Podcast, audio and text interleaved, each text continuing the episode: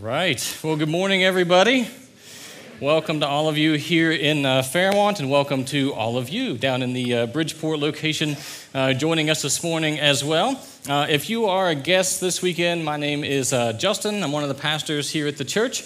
Uh, my role on staff is overseeing uh, our groups, community groups, life groups, as well as just providing pastoral care and counsel to individuals uh, as well as couples. One of the things that really excites me most in ministry is just helping people identify uh, the distractions, the things that are getting in the way of peace and contentment and growth, uh, and trying to just figure out uh, how we can process through that and overcome those barriers. So, if that's anything you ever want to talk about, if you ever have any uh, distractions or anything going on in your life that's preventing you from contentment or growth, feel free to let me know. I'd be happy just to try to help you process through some of that. Uh, before I get into the message, I've had a few questions over the past couple weeks about Pastor Seth. People are asking, when is Pastor Seth coming back?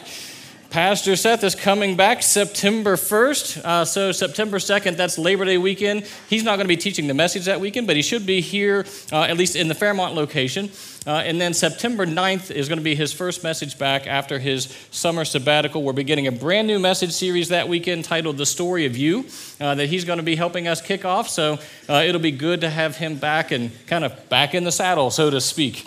Uh, all right, with that said, we are now in, in this message series we've called Summer in the Psalms. We've been going through this since the beginning of July, and uh, today I have the privilege of focusing on Psalm 119, right? Psalm 119. So if you have your Bible, your Bible app, whatever, you can feel free to uh, open it up to Psalm 119. I'm going to be reading a few verses from the NIV in that later on. Uh, but I wanted to start off with a story I heard uh, earlier this summer. Uh, Dean and I, we were at a, a pastor's conference up in Minneapolis, and uh, Matt Santon, he's the, he's the senior pastor down at Riveridge Church uh, in Charleston. He shared us this story about a long time ago when he was an area uh, Young Life director. Uh, he was getting together this, this big group of high school students to take to Young Life Camp.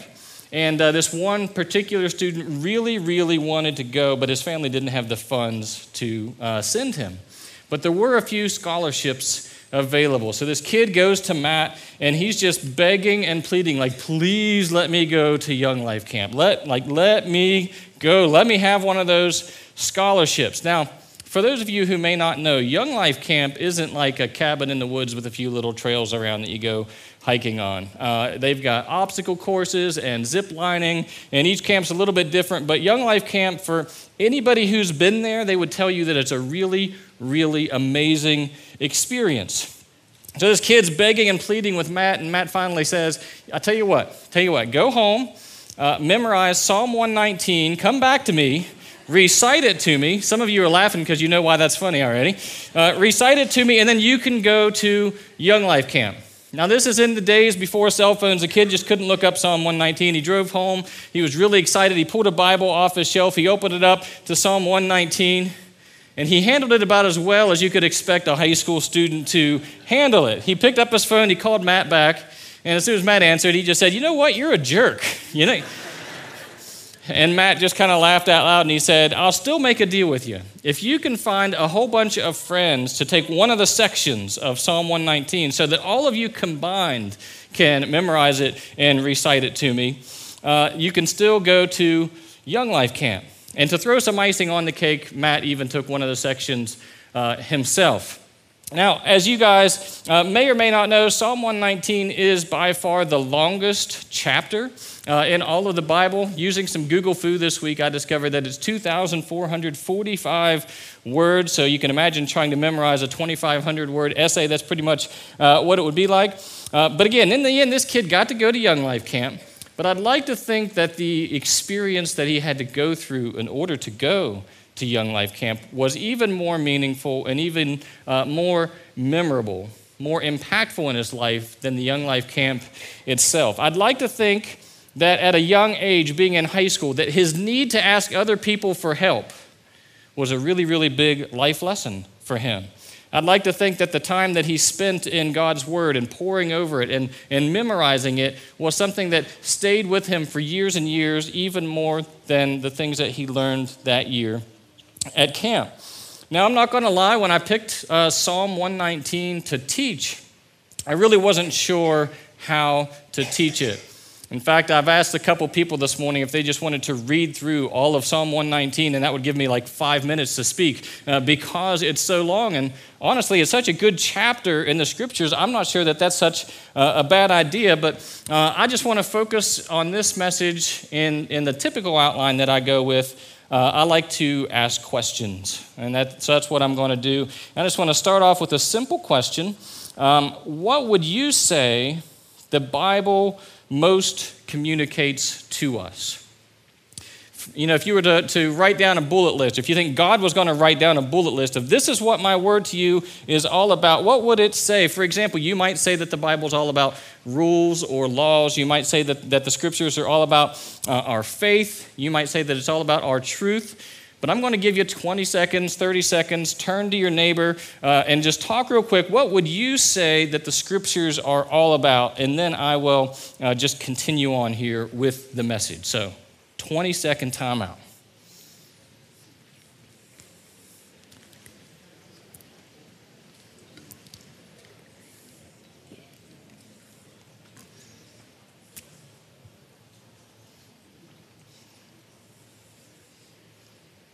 All right, everybody, everybody got something? Got something? I see a bunch of heads nodding here in Fairmont. I'm going to assume there's heads nodding in Bridgeport too. Good. So let's go ahead and, and go on here. Uh, the reason for this question is that Psalm 119 is really all about uh, God's Word. And in fact, to be more specific, it's all about uh, the Word of the Lord. And uh, just doing some research on this this week, I discovered in the uh, NIV Zondervan Study Bible that throughout Psalm 119, there's 10 different words that are used to describe the word of the Lord. And, and guess what? We're going to take some time here to go through all 10 of those words. Aren't you excited about that? Yeah. Now, we're not doing this because there's a small group of people here at the church who refer to me as the professor. Okay? We're not, we're not doing it for that reason. I don't know what they've nicknamed Seth or Dean. I've, I've been told that they have a nickname for all of us. I've been nicknamed the professor despite Dean having a beard that like goes down to his ankles. But hey, we're going to run with it. But we're not doing this because I've been nicknamed the professor. We're doing this because uh, I think it's, it's a, a bad idea to have a narrow view of the scriptures. I'm not sure what words that you, you came up with in your mind when you were thinking about this, but I don't think it's good or wise to have a narrow view of the scriptures. You know, if we have a narrow view of God's word, then we have a narrow view of who God is. If we have a, a narrow view of God's word, then we have a narrow view of, of who we are, who He's made us to be, who He's inviting us to become. And I don't think it's wise to think that way, and I'm guessing that you wouldn't think it's wise to uh, live that way either. So we're just going to quickly go through all 10 of the words that are used in Psalm 119. And as we go through these, just, just you know, feel free to write them down in your service guide there. You've got blank spaces to put them in, uh, but put a little star, an asterisk by any of the words that you did not think of when you were thinking about the scriptures. So we're just going to start here in verse 1. Uh, it says, Blessed are those whose ways are blameless, who walk according to the law of the Lord. So this is the first word. It's either law or instruction. Some translations translate this Hebrew word as uh, instruction instead of as, as law. In fact, instruction might be uh, the better word. And basically, what the term here means is that uh, all of the scriptures is the instruction from God, not just a part of it. So maybe another way to put this, you know, you think about uh, going out, you buy a car, it's got an instruction manual in the glove compartment. Uh, you don't get to pick and choose which of those to follow and which of those not to follow. I mean, you do get to pick and choose, but if you decide you're going to uh, change the oil but not the brakes, you're going to be in trouble at some point in time. Uh, and the scripture is very similar to this. We don't get to pick and choose what's relevant to us and what's not relevant to us. We don't get to, to pick and choose what God wrote uh, for us and what He didn't write for us. He gave us all of it as kind of an instruction manual for our lives. And that's the first thing. That's the first thing that uh, Psalm 119 tells us.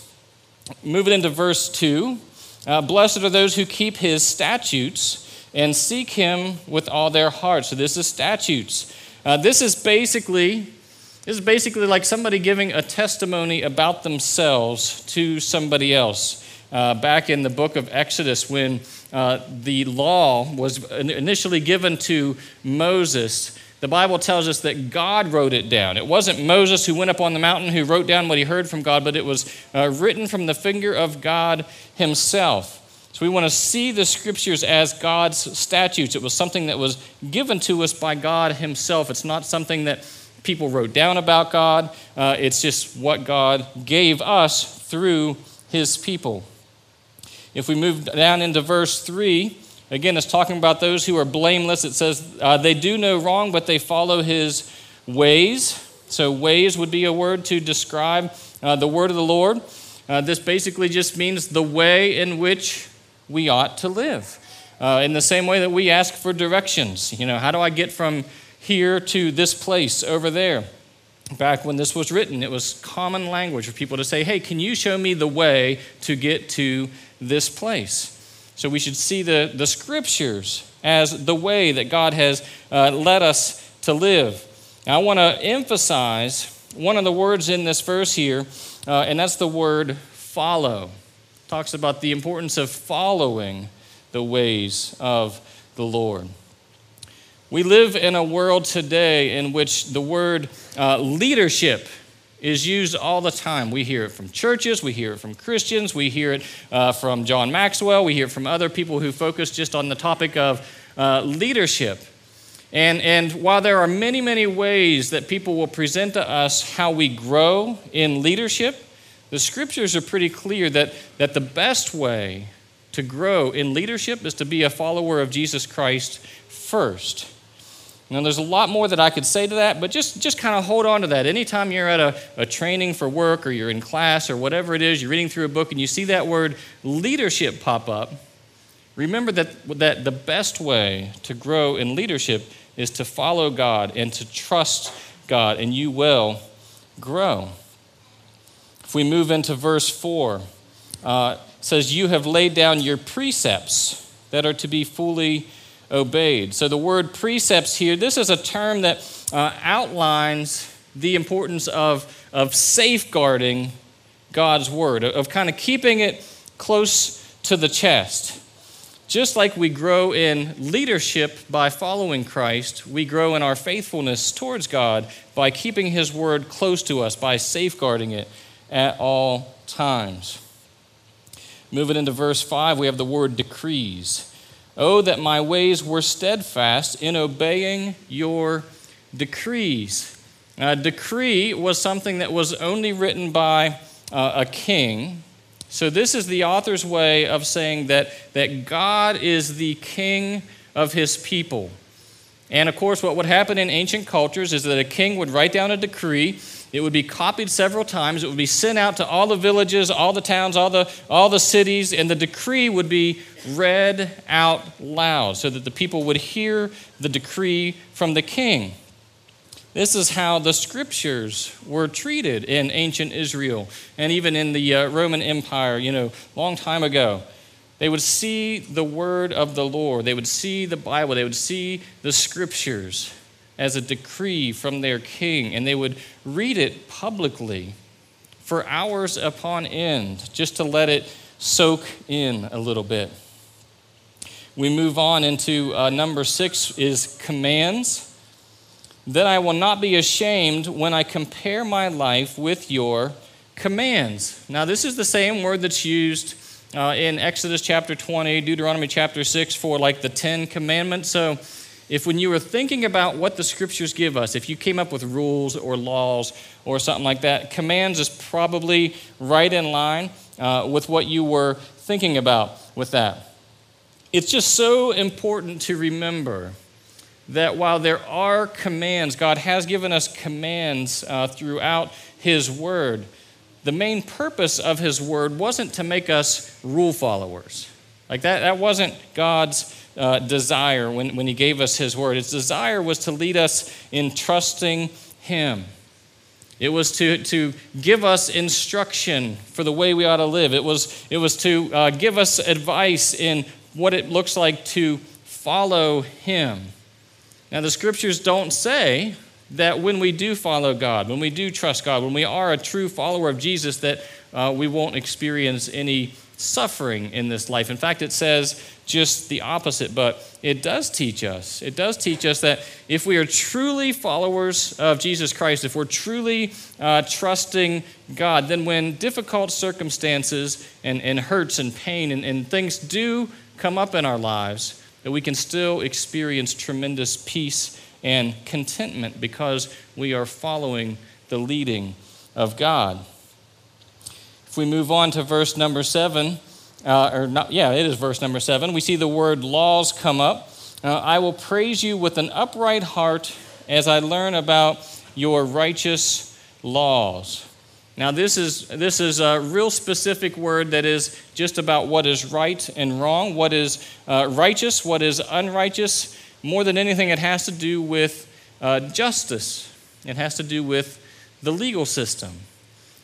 God gave us some laws so that we would understand what justice could look like. We see this same word used uh, in Leviticus chapter 19.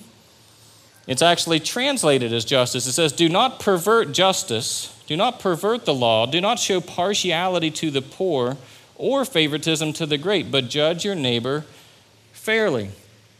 You know, in the ancient world, this idea of justice was a really, really uh, big deal. And, and today, it's still a really, really big deal. It's why we have the legal system that we have. If we move on uh, to verse number nine, we see word described here. It says, How can a young person stay on the path of purity by living according to your word? Okay, this emphasizes that uh, the scriptures were literally spoken by God. There's a, there's a really big correlation here scripturally because in uh, John chapter 1 in the New Testament, Jesus is referred to as the Word. So we see the Word of God here in Psalm 119, and we see Jesus also identified as the Word. Okay, moving on, this is all the way down in verse 41, the word promise is used for God's Word. Uh, May your unfailing love come to me, Lord your salvation according to your promise. Again, ancient world, promises were made then in the same way that they're made today. Two people would have some kind of a, a verbal agreement with each other. So, so the scriptures are to be seen as like a, a verbal agreement that God has with his people for his uh, righteousness, for his unfailing love, for his uh, coming salvation. Just to confess here, if I was going to write down a list of what I thought the, uh, the scriptures communicate, I don't know that the word promise would have come into my mind. I think it's important to remember that God has promised us pages and pages and pages of his promises, and that we can, we can rest in that. And finally, uh, all the way down in verse 90, we see the word faithfulness used. It says, Your faithfulness extends to every generation as enduring as the earth you created. This highlights that God's promises were uh, written down, that they act as a witness to God's ongoing faithfulness to his people. I'm going to swing back to this verse here in just a little bit, but uh, for now, we're going to put all 10 of these words up here on the side screens. Uh, and I just want you to kind of think about the word or the words that you came up with earlier. Which one of these did not come into your mind.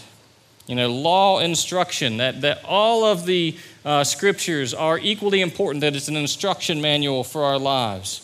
That, that it uh, was written by God Himself, that it shows us the ways in which we ought to live, uh, precepts that, that we need to safeguard, kind of hold close to the chest, uh, the scriptures and protect them. Uh, that, that God's people see Him as their king, you know, and all the other ones that are listed there as well. You know, if I, if I look at this list, if I'm just being honest and I think about my church experience from uh, early childhood all the way up through today, some of the ones that first come into my mind are commands or laws. Maybe that's because of the church experience that I've had. Maybe it's because our culture just says that that's what uh, the Bible is. It's just a bunch of rules, it's just a bunch of uh, laws to follow my own experience in life misses some really key points about what the scriptures are. My own experience misses out that, that God is primarily a God of grace first, and that we will grow more if we recognize God as a God of grace first.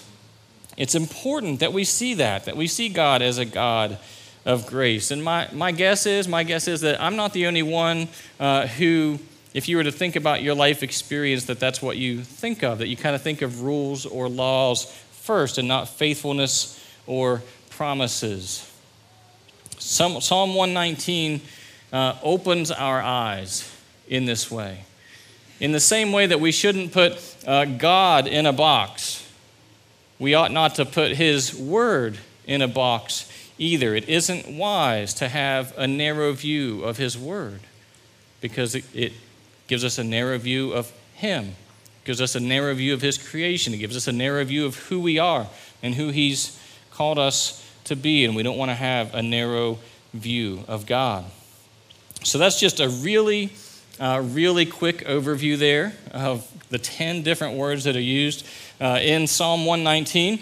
Uh, if you want to focus more on just uh, how we value the scriptures here at Southridge, or the ways in which we could uh, value the scriptures in our lives more than our work, more than our families, more than some other things, you can uh, listen to the first message in this series on Psalm chapter 1. In fact, all of the messages from this series uh, are right available on the Southridge website or in the Southridge app. You can download uh, or stream them there just to kind of get caught up a little bit. Now, I realize that some here might be thinking, you know what, you got me. Uh, I, I want to be in God's Word more. This all sounds great to me, but I don't even know where to start. Like, I literally don't even know where to start. Um, one place probably not to start is Psalm 119 because it's the longest chapter in all of the Bible. Uh, so maybe don't start there. Uh, but I just want to tell you that you're in good company here. Like I've, I've been there. Sometimes I still read stuff and I'm like, I need to go look that up and, and kind of see what that means. Uh, back in high school, or, let, me, let me say this uh, just this past month, I read through uh, the Old Testament book of Isaiah. And uh, the first time I read through Isaiah, I was in high school. I heard a message, a pastor used some scripture verses from Isaiah, and I was like, man, that was really, really good. He really made some good points there. I want to read the entire book of Isaiah. And I went home, and over the next few days, I read through Isaiah from beginning to end, and I had absolutely no idea what it was talking about. And don't even get me started on like the book of Leviticus in the Old Testament. Like let's let's not even go there. So if that's you, like if that's you and you're really not sure where to start, I usually encourage people to start with something in the New Testament. You know, people usually encourage people to start with uh, one of the Gospels Matthew, Mark, Luke, or John.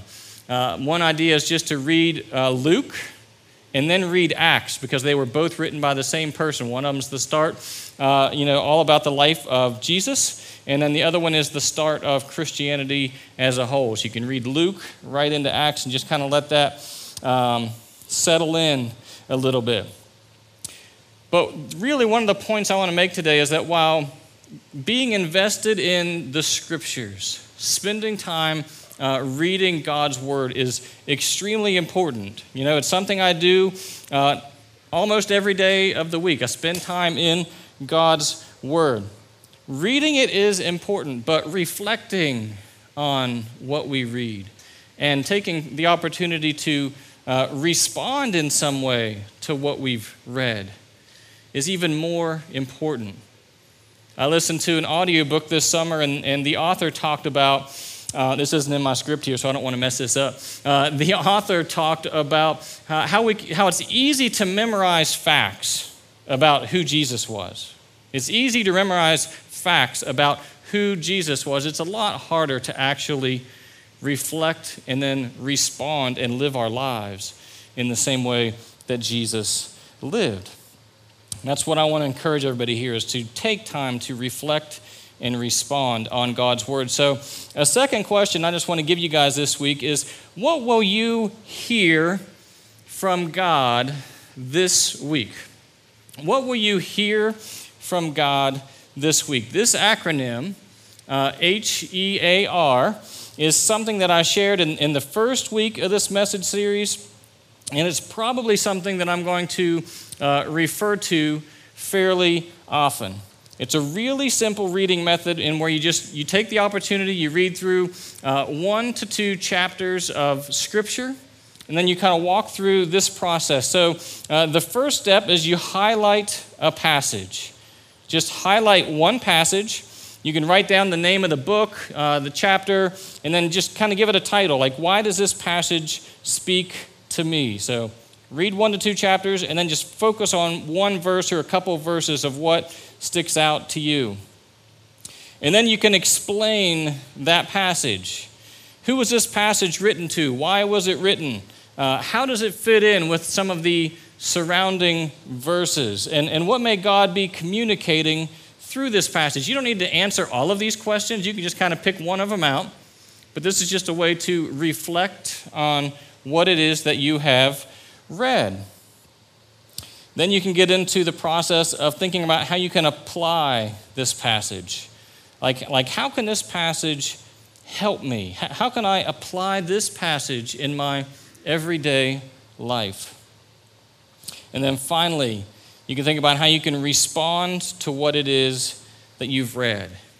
You can respond in prayer. You can respond by writing down a prayer. You can commit to doing something specific. You can uh, and just answer the question uh, who is God inviting me to be as a result of what I'm reading in this passage? And what's my next step in becoming this person? Now, if I was to take all of Psalm 119, which again may not be the best example, but if I was to take Psalm 119 and go through this process, it could look something like this. If we focus on uh, verse 90, highlight that. Your faithfulness extends to every generation, as enduring as the earth you created. Then I can move on into the explain category. Why was it written? This verse was written as a reminder that God's faithfulness endures through all of life's circumstances. It doesn't matter what I'm going through, it doesn't matter how bad it is, it doesn't matter how challenging or difficult it may be, God's faithfulness will endure. And I can rest in that. How can I apply this passage? When, when difficulties or challenges arise in my life, I'm going to remember this verse. I'm going to remember that God's faithfulness is far more enduring than anything I may experience. And how will I respond? Maybe I'll take a picture of God's creation to just remind me of his faithfulness. Maybe I'll, I'll put this verse and kind of embed it in that picture, and I'll look at it several times a day just to be a reminder that no matter what I'm going through in life, I can remember that God's faithfulness endures. You know, this isn't a, a, hard or, or lengthy thing to do. It might take you eight to 10 minutes after you read through a couple chapters of Scripture, but it gives you an opportunity to really reflect on and really respond to God and what you've read in His Word. I realize that um, I've given you guys a whole bunch of like blanks to fill in today. Thanks for your cooperation with that.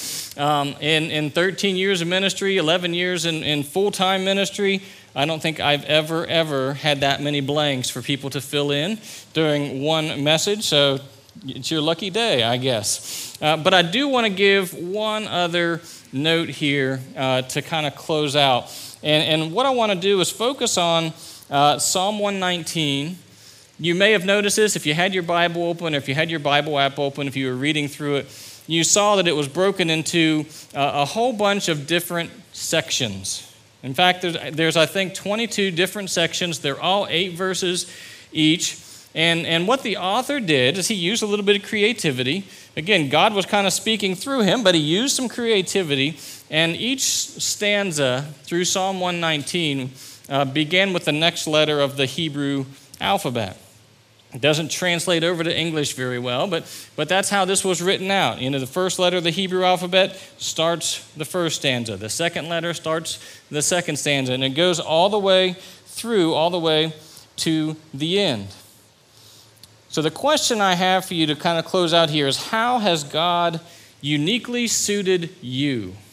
How has God uniquely suited you to be creative when it comes to responding to God or responding to His Word? There's a lot of different ways that we can be uh, creative, whether it's uh, music or art or photography or writing or, or poetry or, or whatever it may be. There's just countless ways we can be creative. Now, some here may be thinking, in fact, many people here may be thinking, that's not me. I'm not creative. I don't even know where to start when it comes to being uh, creative. Now, while the Bible doesn't specifically say God made us to be creative people, it does say that we've been made in the image of God. And we can see God's creativity in everything that He has created. And I believe that a part of being created in the image of God is that He has made us to be creative, that, that He's made us in such a way that we shouldn't lose our imaginations, that, that no matter how old we get, that we can use creativity in worshiping God or in responding to God. Let me just give you a couple of really quick, simple examples of how uh, creativity can be used in, the, in responding to what we read. Uh, Galatians 5:13 says this, "For you have been called to live in freedom." There it is, black and white. That's what you read uh, in, in your Bible, nothing more to it. Now, here's the same scripture verse with some artwork added behind it. That just came for free right on the uh, YouVersion Bible app. You know, I kind of copied verse of the day and boom, there, there it is. Now, you might be thinking, well, that's not very creative. It's just somebody putting the verse over uh, an image. But if you're going to put something by your desk at work or uh, you know, somewhere else, put it on your phone as a background, that's going to speak to you a little differently, a little more meaningfully than maybe just the verse in black and white. Let me do just one more. This is Romans 12, 2. This is kind of my uh, personal life verse. And uh, the New Living Translation says, Don't copy the behavior and customs of this world, but let God transform you into a new person by changing the way you think then you will learn to know God's will for you, which is good and pleasing and perfect. So, again, there it is just in black and white. Uh, here it is in kind of a picture form. You're not going to be able to read the text there. That's okay. Uh, that is the wallpaper that I have on my phone. Uh, my lovely wife, Megan, took the picture uh, when she was on a women's retreat in Scotland uh, last fall. And I just kind of embedded that scripture verse at the bottom. And every time I go to my phone now for anything. Yes, I can't put as many icons on there because of the scripture verse, but anytime I go to my phone for anything, a text message, uh, an, an email, open up another calendar app or something like that, I see this verse. It's right there every single time I pick up my phone. Again, I, I think that being created in the image of God means that we've been designed to be creative, to respond to God, to respond to His Word in interesting ways that we can use our imagination. So, uh, last week, last week, Ben Toole, Area Young Life Director, he gave the message here, uh, and he kind of dared everybody to read through Psalm 139. I don't know how many people took him up on that, but that, that was his challenge to us last week. So, my challenge this week is kind of the same. Like, like, I dare you to take the time this week to hear from God, to read a couple chapters of Scripture a day, and to walk through that process uh, of highlighting and explaining and applying and responding to what you've read. I, I kind of dare you to take an opportunity to think of creative ways to respond to God and to His Word. Maybe it's drawing something or writing something or painting something. Maybe it's listening to uh, a worship song uh, with your eyes closed so you can kind of fully take it in at, at a different level. Whatever it is, God has, my opinion, God has uniquely suited each of us to be creative. So, I, my encouragement is just to use that creativity to explore the depth of who God is, the depth of, of who He's made you to be. And who knows what you may glean from doing so. Let's go ahead and close out here uh, in prayer. Heavenly Father, we do uh, just thank you for, for Psalm 119 and the encouragement that it gives us to uh, be in your word on an ongoing basis and just what your word means and, and how amazing and awesome uh, and true and life giving it really is. I just pray that as uh, each of us goes out this week, that we would take the opportunity to uh, get to know who you are by investing in your word, but also by reflecting on it and by responding to it in our lives. That we would just continue to become the people that you have uh, called each and every one of us to be. And I just pray this today in Jesus' name. Amen.